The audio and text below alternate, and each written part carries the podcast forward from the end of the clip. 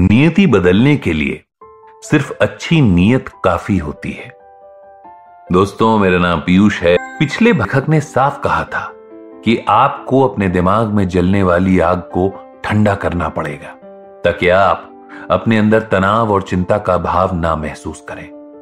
लेकिन इस भाग में अगर कष्ट कम करने के लिए नकारात्मक ऊर्जा को कम करना है तो वैसे ही खुशी और अच्छे अनुभव पाने के लिए तो आपको अपनी साफ़ और सच्ची नीयत की आग को हवा देनी पड़ेगी।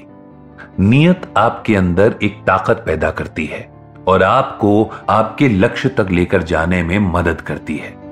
अगर एक बार आपकी नीयत अच्छी हो जाए तो बिना किसी बुरी सोच और समझ के आप अपने दिमाग को भी सही तरह से प्रभावित और प्रेरित कर सकते हैं। हर भाग में हम कुछ ऐसे नए शब्द और दिमाग के हिस्सों के बारे में जान पा रहे हैं। जिनसे ये ज़रूर समझ आ रहा है कि दिमाग एक बहुत बड़ा और जटिल अंग है, जिसके हाथ में आपके पूरे शरीर और मन की बागडोर है। कुछ ऐसे नाम हैं S N S P N S A N S hippocampus thalamus hypothalamus amygdala और कॉर्टेक्स वैसे इनके अलावा भी बहुत सारे ऐसे हिस्से हैं जिन पर बात होगी इस भाग में। दिमाग के बीचों बीच मान लीजिए एक न्यूरो एक्सिस है, जिस पर नीचे से ऊपर की तरफ़ आते हुए क्रमशः सबसे नीचे आता है ब्रेन स्टेम, उसके ऊपर डायनसिफेलॉन और ऊपर लिम्बिक सिस्टम और आखिर में कॉटेक्स ये क्रम हर जीव में नहीं मिलता। जैसे जैसे एकल कोशीय यानी सिंगल सेल से बहुकोशीय यानी मल्टी सेल जीव की क्रमागत उन्नति यानी एवोल्यूशन होता है वैसे ही ऊपर के हिस्से भी दिखाई देने लगते हैं। इसीलिए मनुष्य को सबसे शक्तिशाली और बुद्धिमान जीव माना जाता है, क्योंकि हम में सबसे ऊपर तक सारे हिस्से पाए जाते हैं। अब अच्छी नीयत और प्रेरणा का भाव आपके दिमाग को किस हिस्से से मिलता है, जरा सोच के देखिए। ये मिलते हैं न्यूरो एक्सेस के दो बड़े हिस्सों से, जिनमें से एक को कहते हैं एसीसी और दूसरे को एमिकडेला इनमें से पहले वाला, यानी एसीसी आपको तार्किक, यानी लॉजिकल और विश्लेषात्मक, यानी एनालिटिकल रूप से जुड़ी प्रेरणा देता है। वहीं एमिकडेला आपके अंदर कुछ कर गुजरने के जुनून से जुड़ी प्रेरणात्मक और भावनात्मक शक्ति का संचार करता है।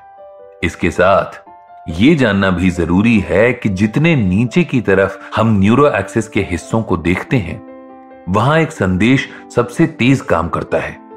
लेकिन वही संदेश ऊपर के हिस्से तक आते आते काफ़ी धीमी गति से काम करता है। इसलिए मनुष्य के अंदर सोच समझ विचार विमर्श करने की शक्ति भी पाई जाती है। और वो अपने आने वाले कल के बारे में भी सोच पाता है। क्योंकि ऊपर की तरफ़ पाए जाने वाले दिमाग के हिस्से समय लेकर निर्णय लेते हैं, उत्तेजना में नहीं। आपकी भावनाओं पर एसीसी का अंकुश रहता है।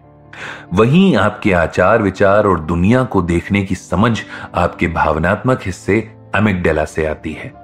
दिल और दिमाग की जंग के बारे में हम अक्सर सुनते हैं, लेकिन ये दिल वो नहीं होता जिसको हम समझते हैं। जी हाँ, धड़कने वाला दिल आपकी भावनाओं के लिए जिम्मेदार नहीं होता।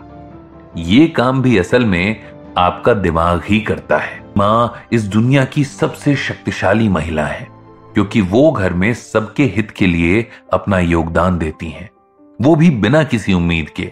और शायद हम भी इस बात से इनकार नहीं कर सकते कि एक माँ सबसे ज़्यादा हिम्मत वाली होती है। आपका क्या मानना है?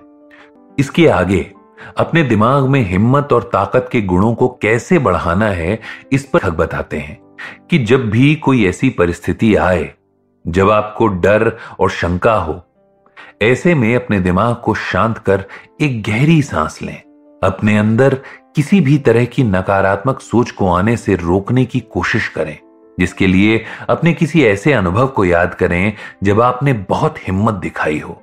उस पूरी घटना को याद करें और उन लोगों को भी याद करें, जो हमेशा आपके साथ खड़े रहते हैं। उन सब की आवाज़ और शब्दों को दोहराएँ।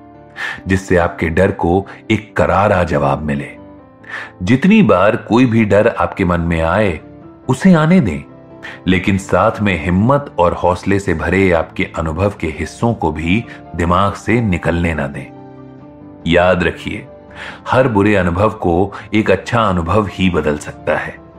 आगे आने वाले भागों में हम जानेंगे कुछ और ऐसे गुण जिनकी ज़रूरत है हमारे दिमाग को।